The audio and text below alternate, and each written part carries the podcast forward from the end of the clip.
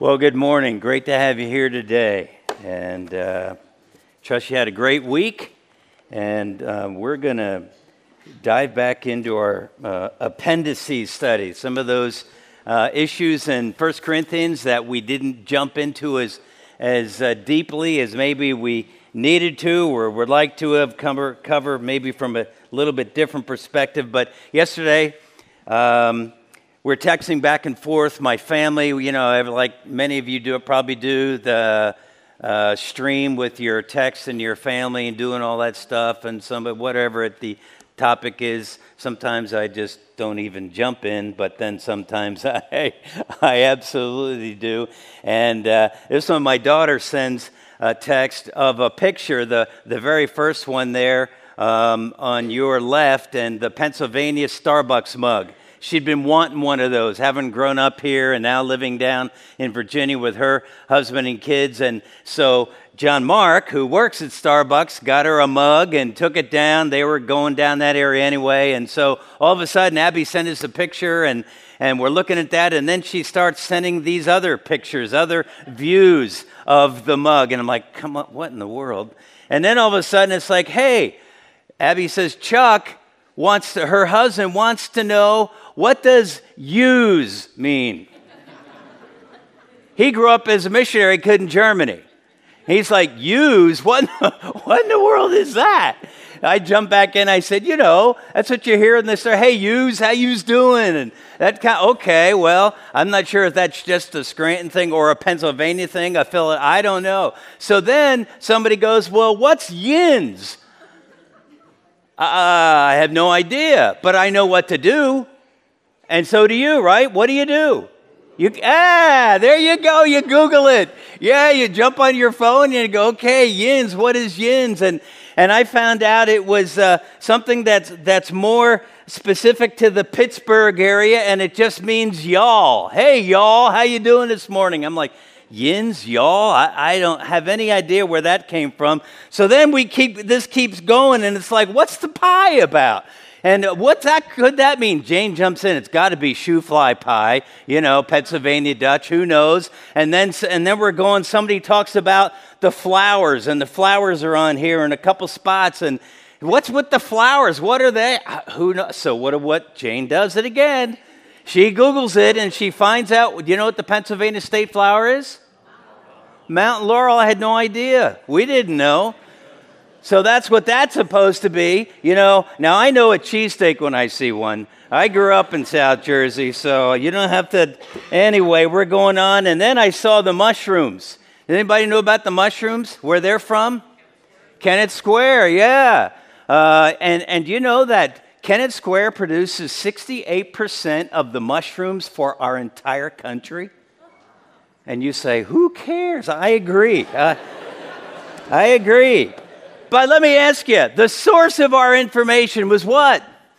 The internet. Yeah, Google. And uh, maybe you don't have Google, a search engine, but maybe your Safari or whatever else it might be, Edge. And uh, the whole point is, is the internet always true and reliable? Oh. So how do I really know that that's a mountain laurel? Ah, yeah, good. How do we know that's shoe fly pie? Well, the internet says, okay, the internet ever been wrong? Ah, yes, it sure has. Of course, nobody likes to admit that. But what's the standard we use for gathering information? If we have questions like these and, and we don't know the answer, where do we go? We go to the internet. Well, what's is that we already know. That's not always dependable. So we need information. We need facts. We need answers that are true. How do we know? Oh, listen to the news. Oh, that's a good one, right? Yeah, that may be just as not definitive as the internet may be, but what's true or not true about a Starbucks coffee mug representing Pennsylvania isn't a major life-changing concern. However, there are issues of life that we need answers to, that we need to know how to think, that we need to gain an understanding. And uh, so what about abortion? How do you know whether that's right or wrong? How should we think about same-sex marriage? How should we think about this whole gender identification thing going on in our culture? How are we supposed to think about uh, the prosperity gospel? You say, I'm not even sure I know what the prosperity gospel is. Well, you probably do. You just don't know it's called that. How do we know or understand what the Bible says or, or, or what we should as believers think about one believer taking another believer to court? How do we figure that one out? Is that is that an okay thing? Uh, they people do it. Believers do it. What about sex before marriage? What about divorce for two people who say they know Jesus Christ?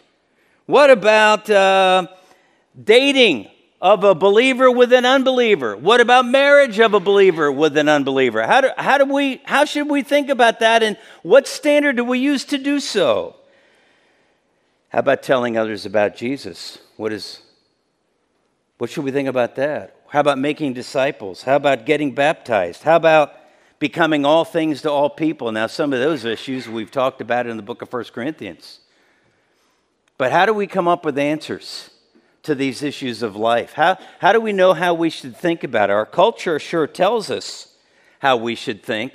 But what source do we use? Where do we go for answers? Now, some of you are probably thinking, that's an easy one. I go to the Bible. Of course, I go to the Bible. Others, for you, it may not be that way. You may not go to the Bible first, or you may go to the Bible as one option, but you may be thinking, you know what, the Bible doesn't say a lot about these issues. So if the Bible doesn't say anything about that, how do I come up with an answer? Or maybe some of what the Bible says about some of these things is kind of dated. That's a mm, little out of touch maybe with really what's happening in twenty twenty-two.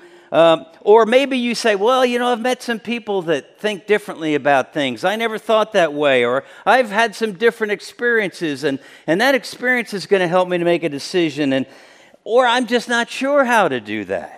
And there are some of these issues that you just mentioned that I don't know what to think. What should we think?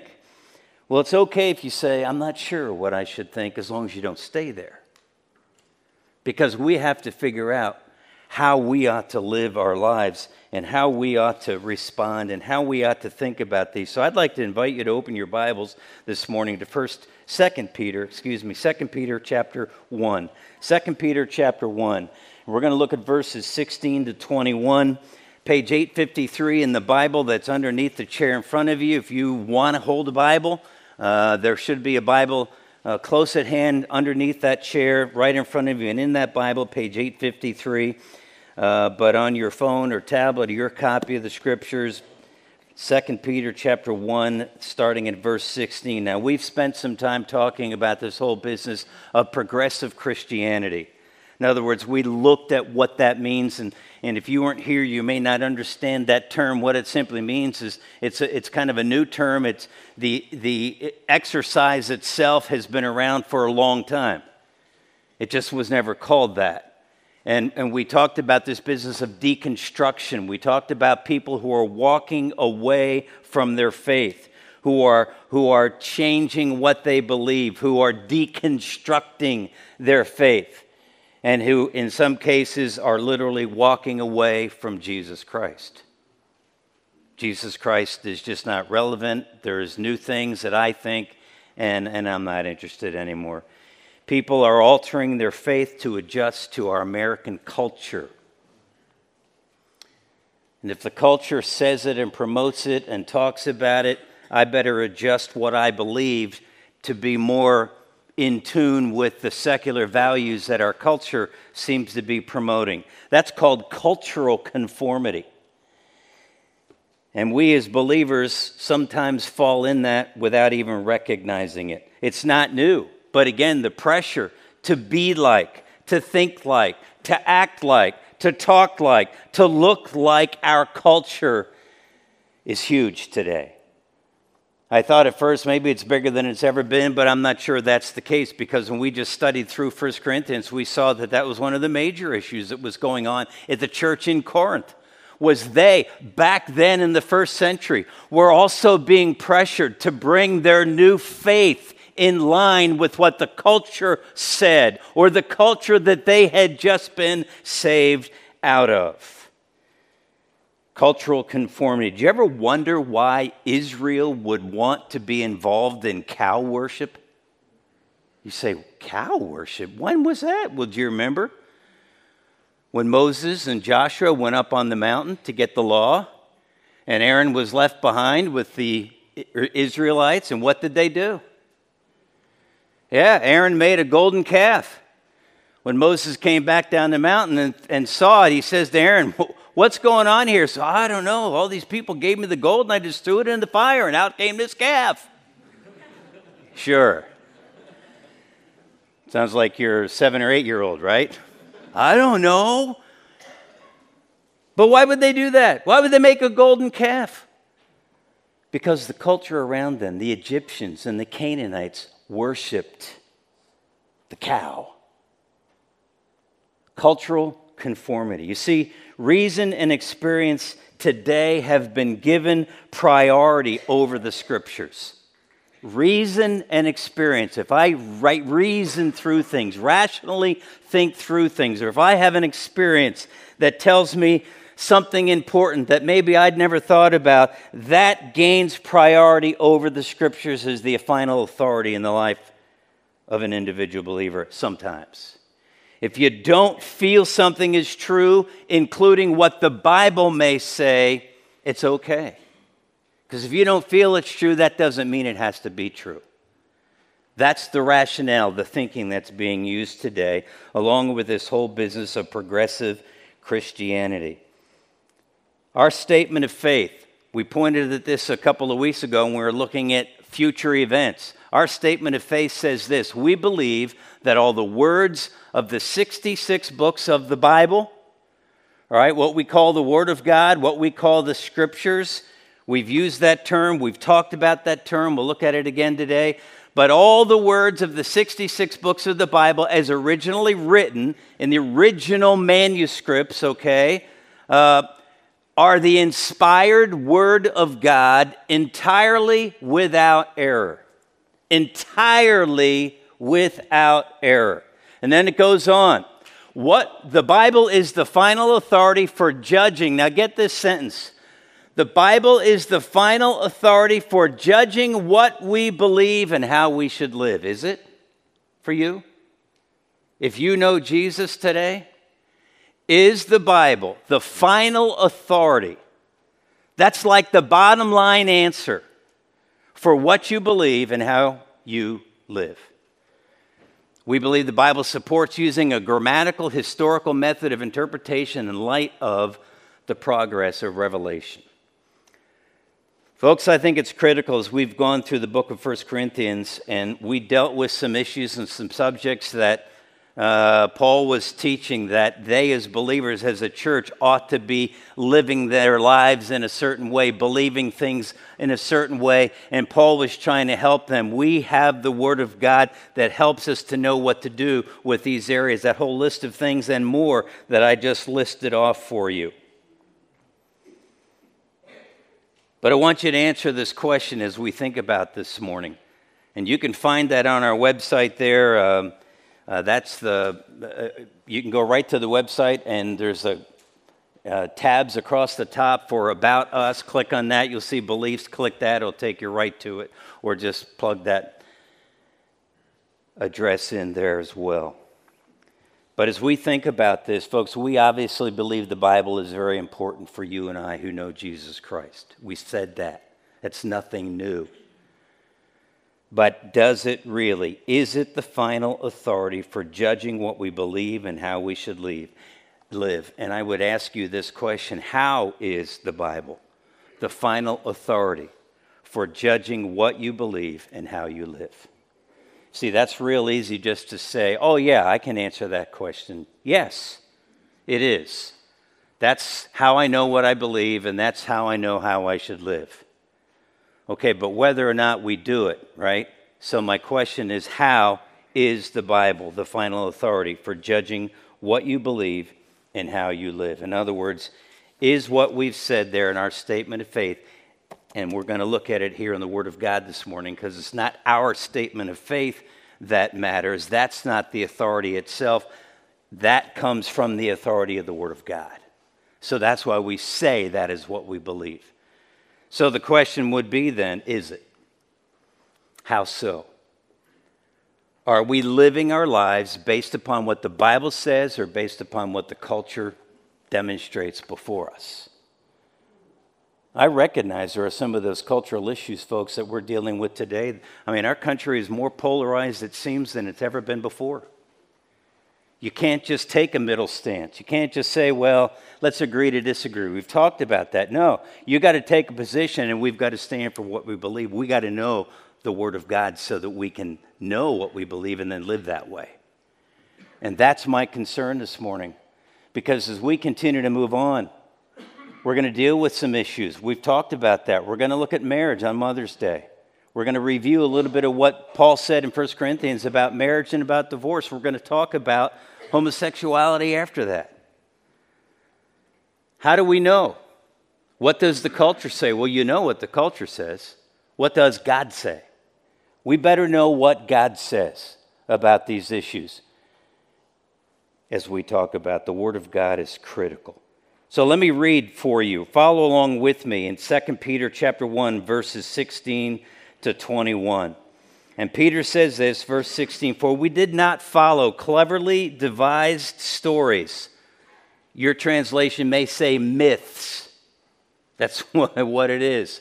You could read fairy tales. "We did not follow cleverly devised stories when we told you about the coming, coming of our Lord Jesus Christ in power. But we were eyewitnesses of his majesty.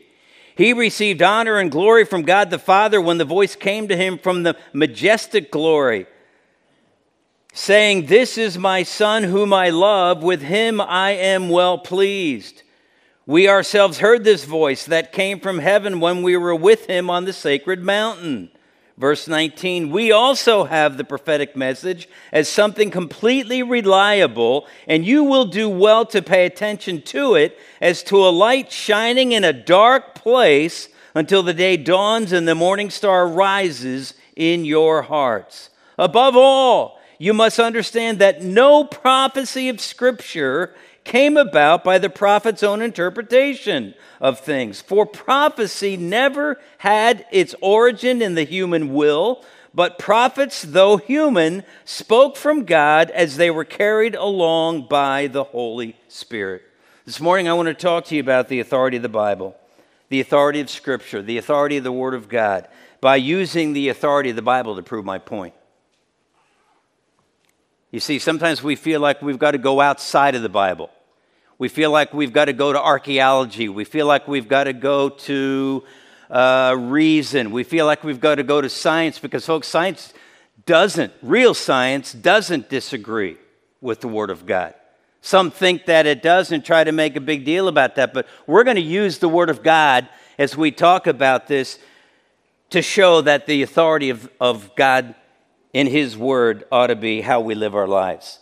As one writer put it this way, you can't establish the supreme authority of your supreme authority by using a lesser authority, an external authority, right?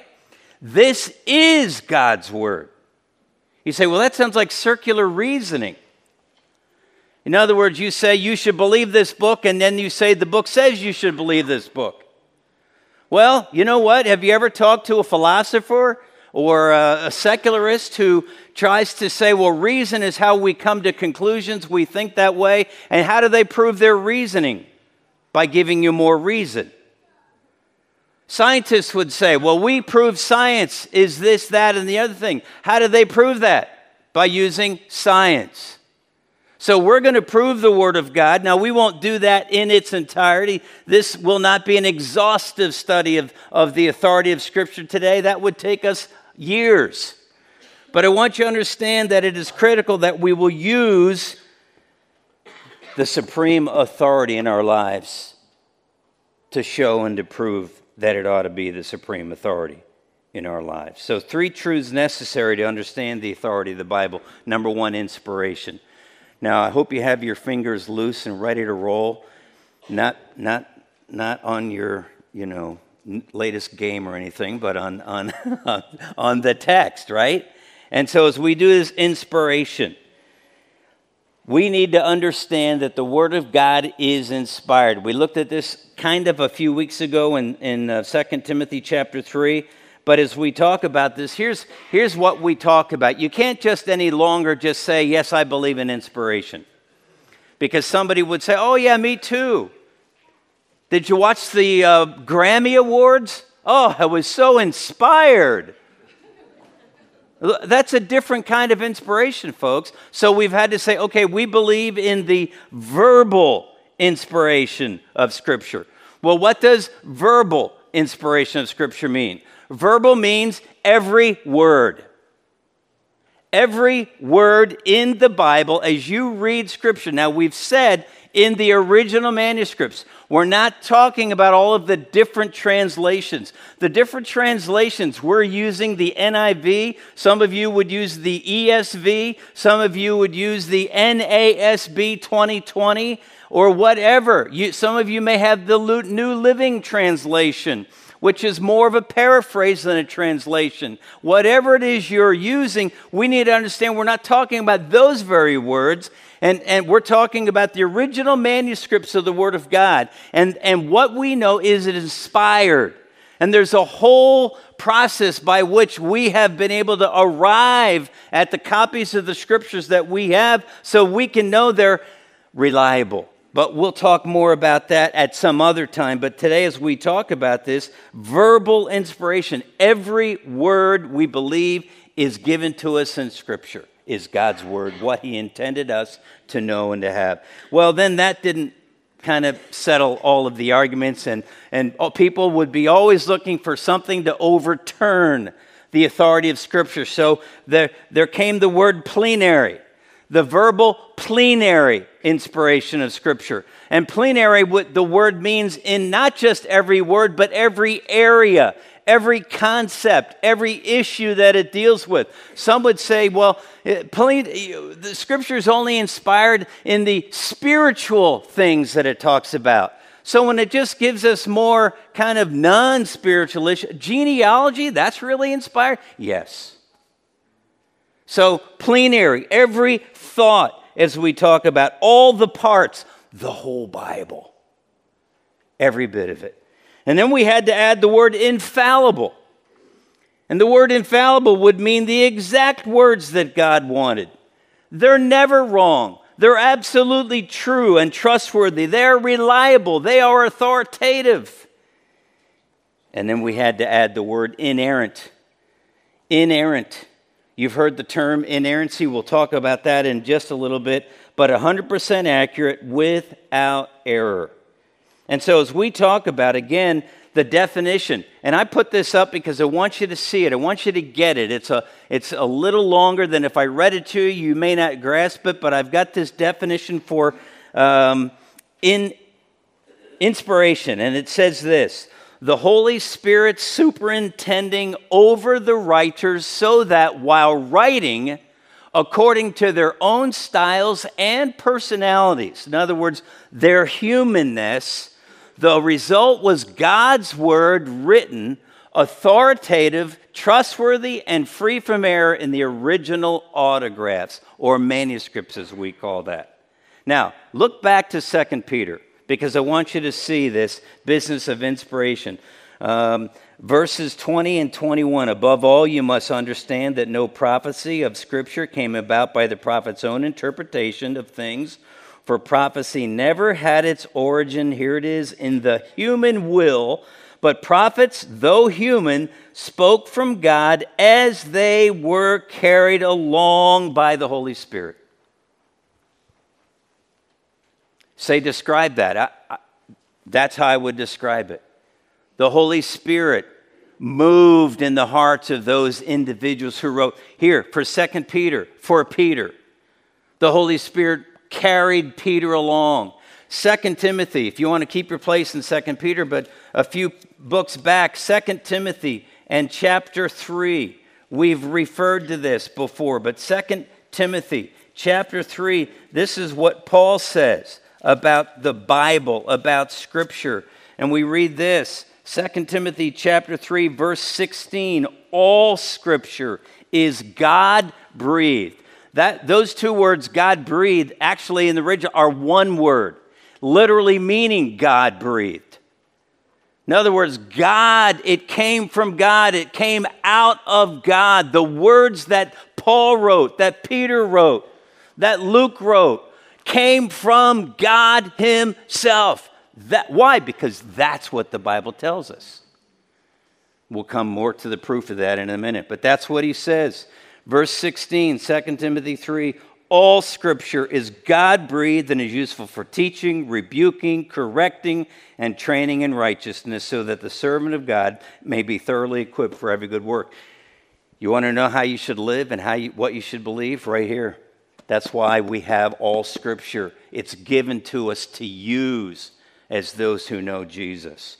Inerrant. That's the definition. God-breathed. Secondly, that, let's look at that word inerrancy. All right, because that's critical. In other words, it is totally without error. Everything that you read in the Bible is completely accurate, reliable, and trustworthy. Inerrant, without error, without mistake. And there are two evidences that we use to establish that. Now, if you were to go to, into court, if you had to go to court, um, let's say you got a ticket for running a stop sign, and you don't think you ran the stop sign, you'd go to court, and you'd have to present your case, or your lawyer would present your case. There are two things that, that would help you. If you had an eyewitness testimony, somebody said, I saw, they stopped. That would be really good. Or if you had some kind of written document. Now, the police officer would have a written document called a ticket, right? And and so whatever you might have, maybe you get the testimony of some, whatever. But two things in court that will help, necessary to solidify a case, would be the eyewitness testimony and authoritative documents. I want to take back in Second Peter. Peter talked about there in verses twelve through fifteen how he was with Jesus. He was an eyewitness. Notice that as, as Peter says that. Uh, verse twelve, so I will always remind you of these things, even though you know them and, firm, and are firmly established in the truth you now have. I think it is right to refresh your memory because I know, verse fourteen, that I will soon put aside as the Lord Jesus. Um, here it is down in verse sixteen. I'm sorry, there it is. For we did not follow cleverly devised stories when we told you about the coming of our Lord Jesus Christ in power, but we were eyewitnesses. Look at Matthew chapter seventeen. Matthew chapter seventeen if you want. If you just want to listen, write it down, check it out later. The first eight verses. And what we have in Matthew chapter seventeen is the account of the transfiguration. When Peter, James, and John went up on the mountain and saw Jesus in his glory. That's what Peter was talking about here in Second Peter chapter one, verse sixteen.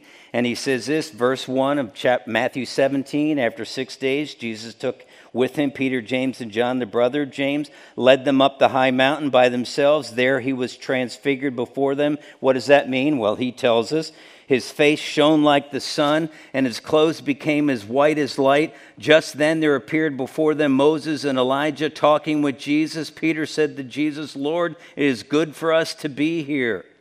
It is good for us to be here. Verse five, while he was still speaking, a bright cloud covered them, and a voice from the cloud said, this is my son whom I love. With him I am well pleased. Listen to him. When the disciples heard this, they fell face down to the ground, terrified. But Jesus came and touched them.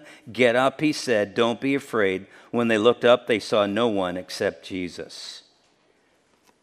God the Father, the voice, pronounced his blessing on Jesus the Son.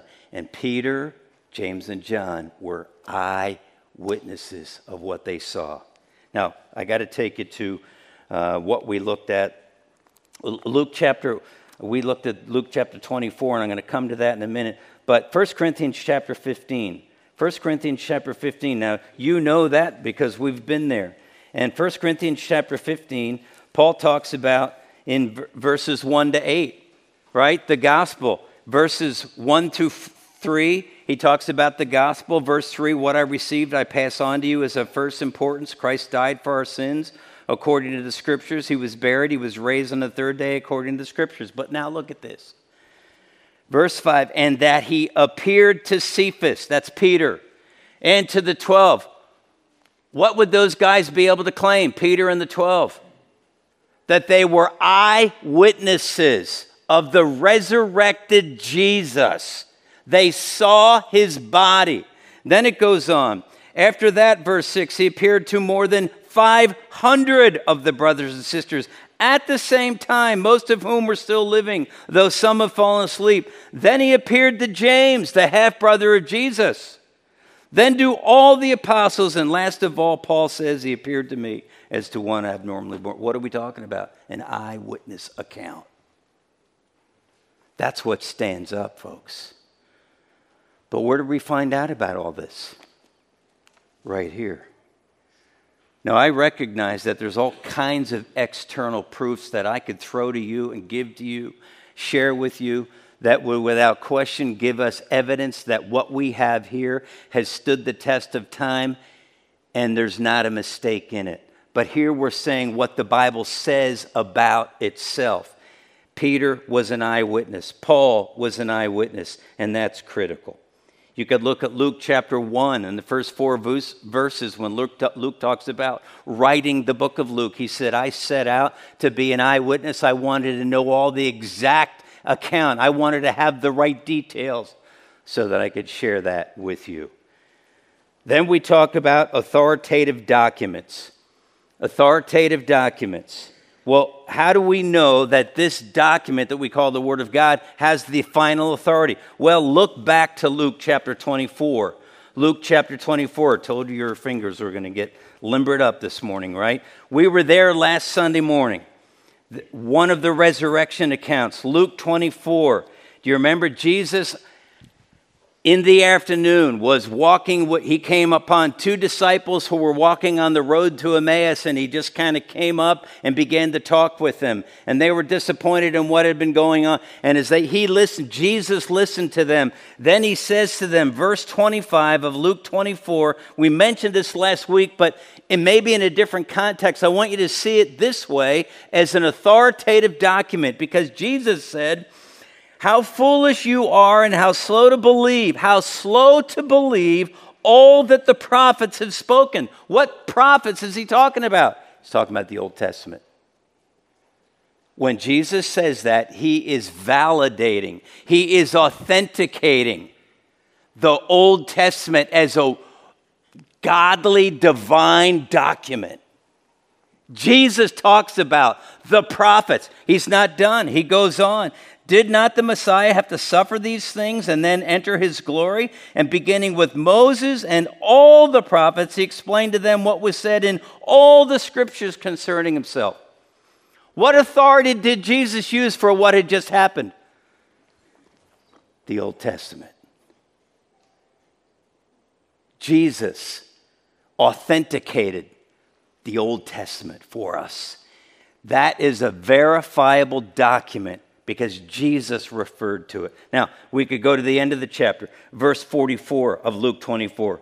Jesus, again, he's there in the, in the room with them behind locked doors. He said, this is what I told you while I was with you. Everything must be fulfilled that is written about me in the law of Moses, the prophets, and the Psalms. Then he opened their minds to so they could understand the Scriptures. He told them, this is what is written. What's he talking about? Again, he's talking about the Old Testament documents. He's authenticating the documents by simply referring to it. Jesus is talking about the Old Testament as divinely given by God. And we could go on. But again, we're talking about the authority of the Word of God. We looked at Second Timothy chapter three, verse sixteen. There's another evidence of that, simply saying all Scripture is given by inspiration of God. First Corinthians chapter ten. First Corinthians chapter ten. Maybe you write this down, and I'm not going to read the whole thing, but verse six is Paul's teaching the church in Corinth. First Corinthians chapter ten, verse six, he says, Now these things occurred. He's just talking about the Old Testament. He's talking about how Israel went through the Red Sea. You'll find people today who are a part of the whole progressive Christianity movement who would say that's baloney. There's no such thing as miracles like that. That was a cleverly devised fable, even though Peter says, no, we, we don't follow those. Because you see, there is a group of people who are walking away from their faith and what they believe, who are saying there is no such thing as the miraculous. That doesn't matter. All that matters is the point is that God can be powerful, or that God was active in the lives of people. We don't need to believe such stories like God parted the Red Sea and let Israel walk through and then brought it back in and wiped out the Egyptian army. We don't need to believe, we don't need to believe the virgin birth. All that matters is that Jesus was born that way.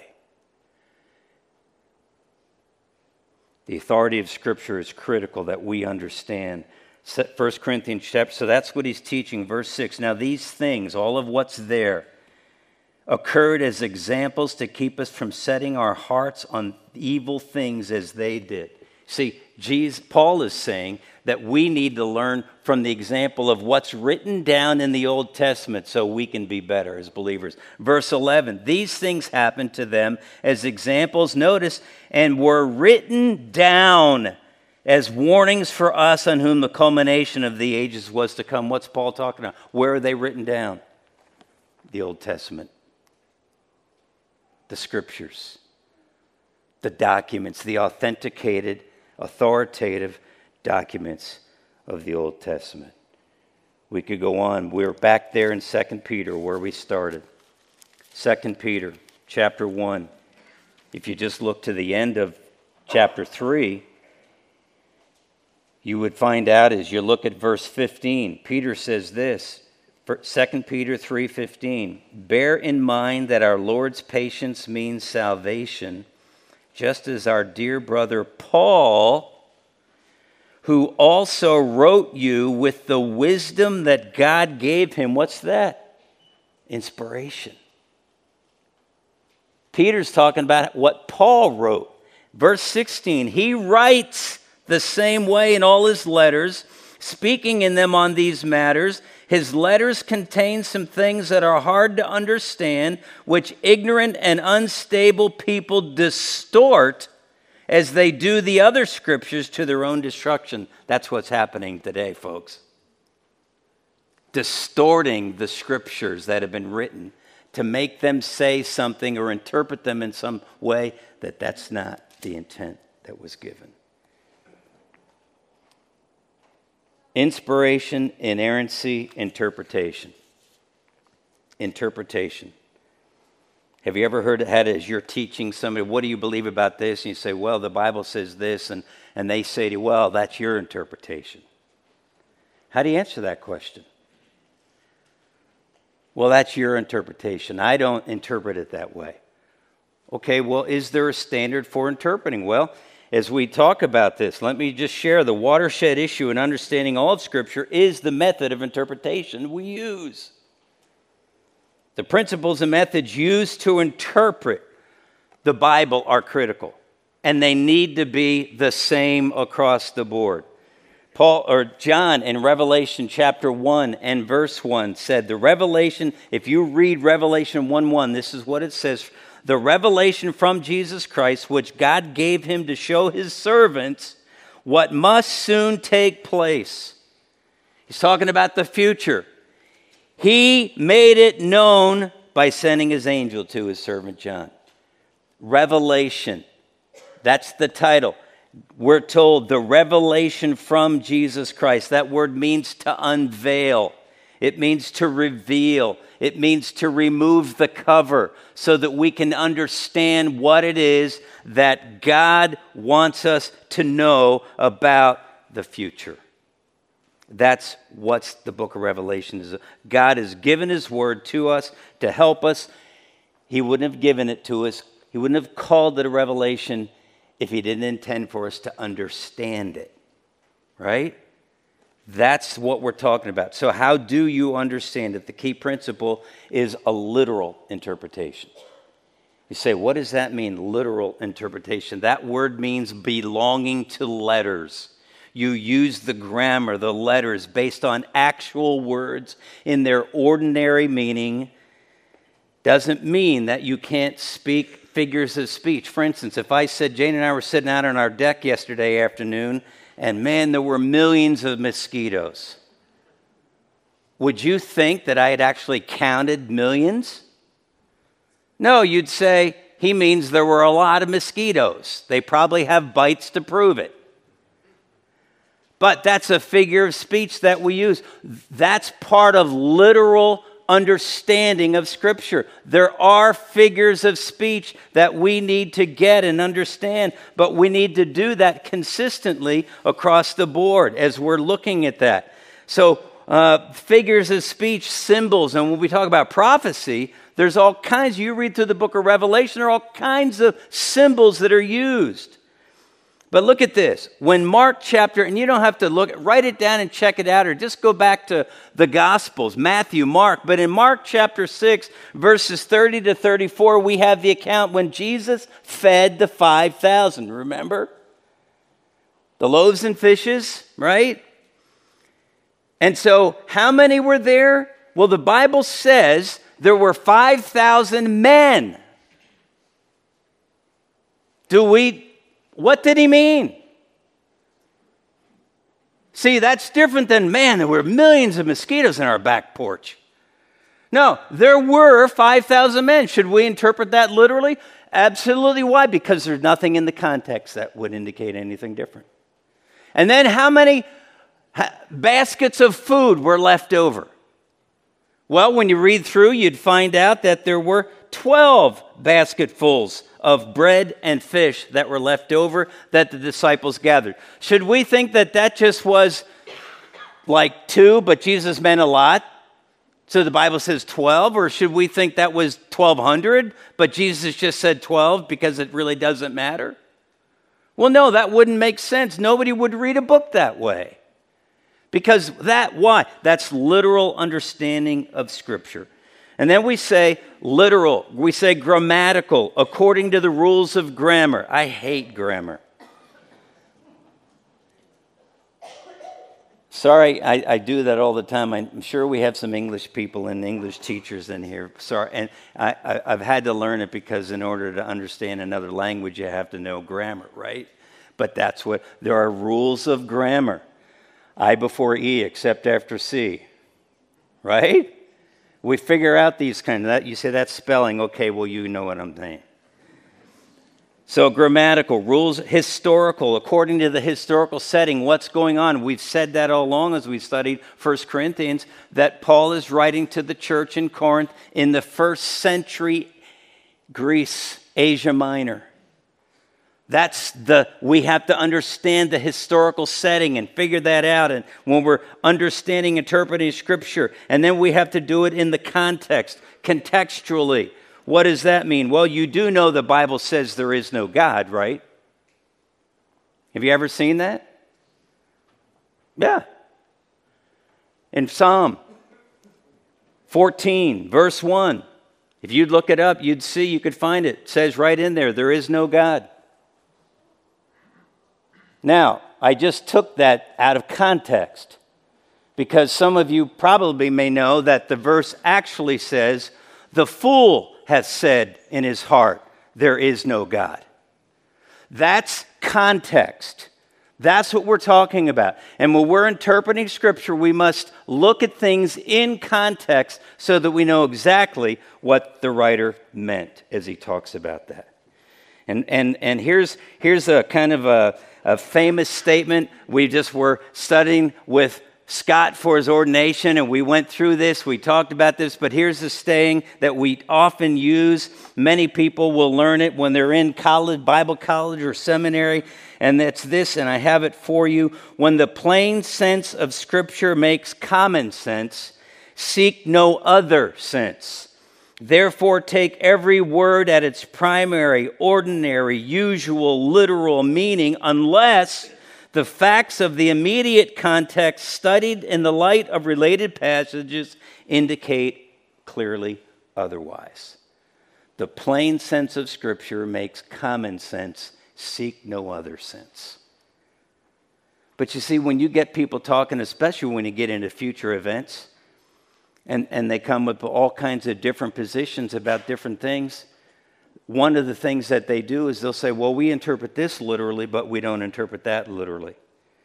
In other words, we may say, well, um, when we read in Revelation, and where it says a thousand years, well, that's not really a thousand years. Really, what, what John means, what Jesus means when he's revealing to John is that it's a long period of time.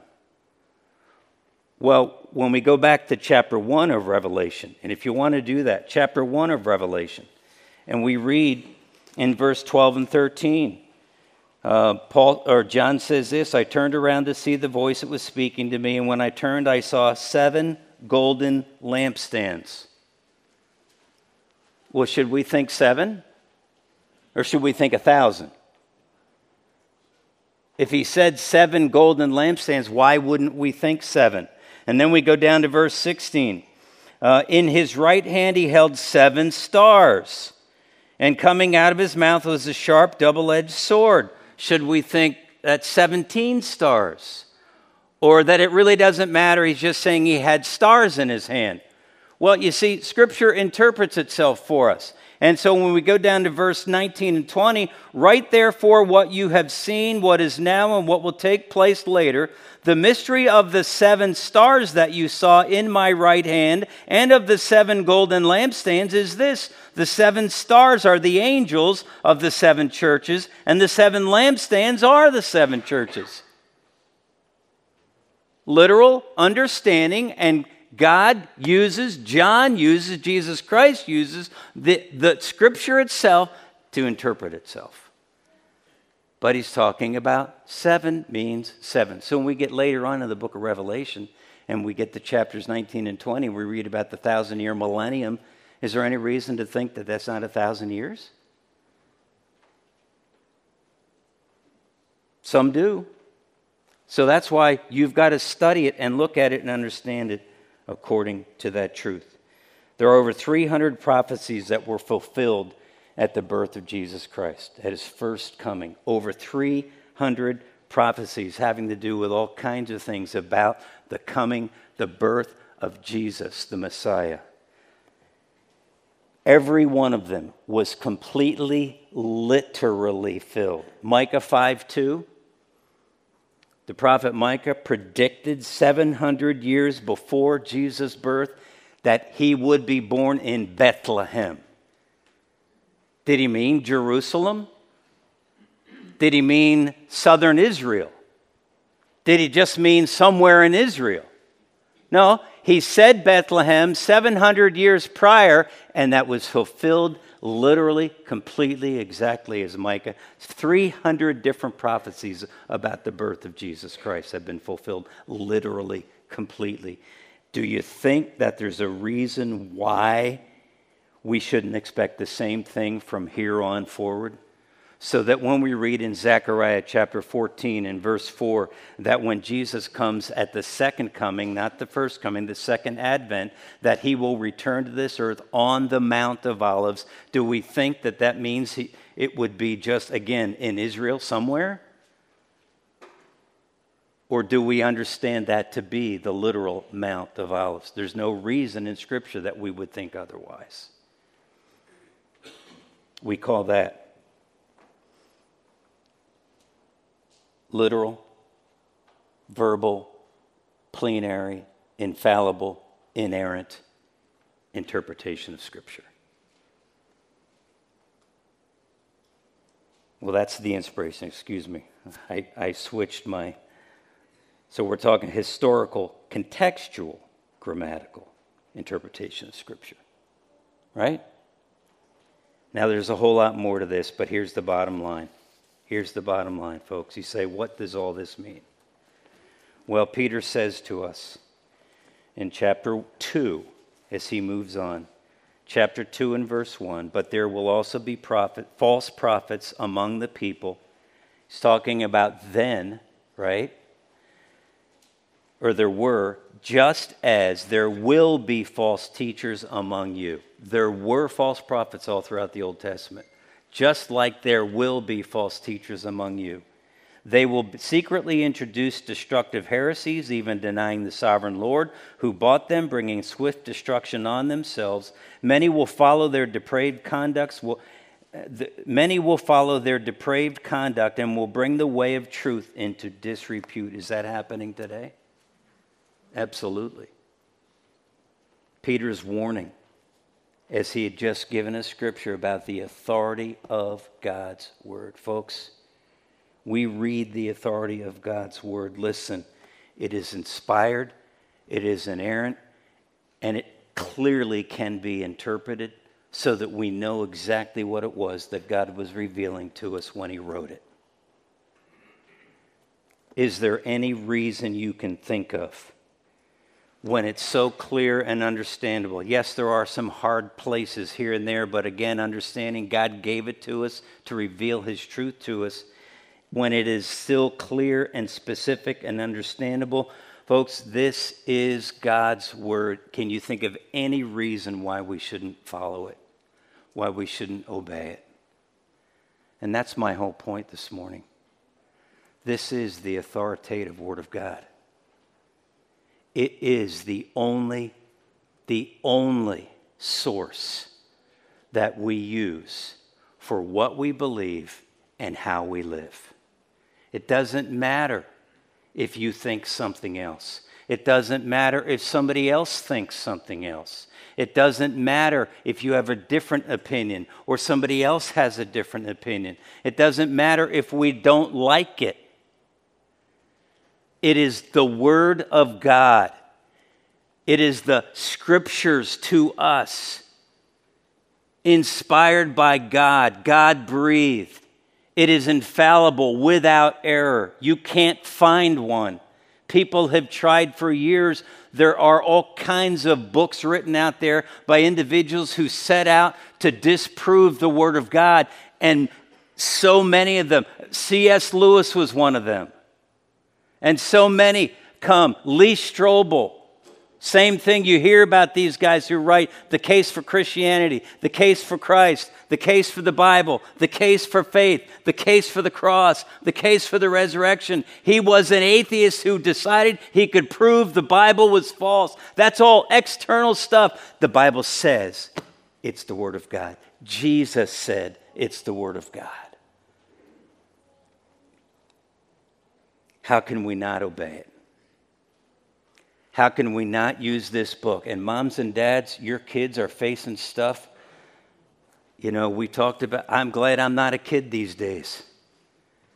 Because the stuff that they're facing all the way from kindergarten up in through high school and college age, the stuff that you're being pressured to believe and to buy into and all the rest of that, hey, this is where the truth lies. I don't care what you're being taught. This is where the truth lies. And parents, we need to drill this into our kids' heads after we've drilled it into our own heads.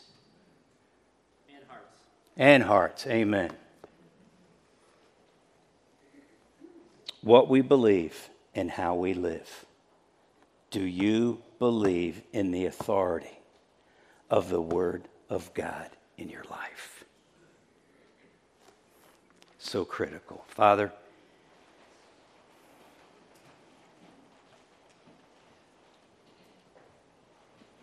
we live in such a difficult day.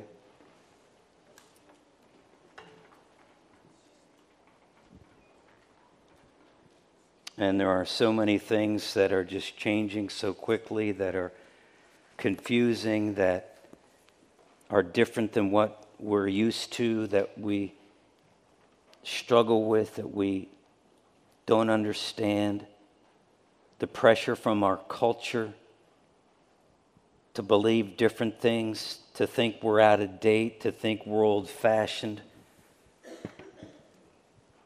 God, help us to grab hold of the authority of the Word of God as our final authority, our only authority for what we believe and how we live. Help us to obey the Word of God, for it's in Christ's name I pray. Amen.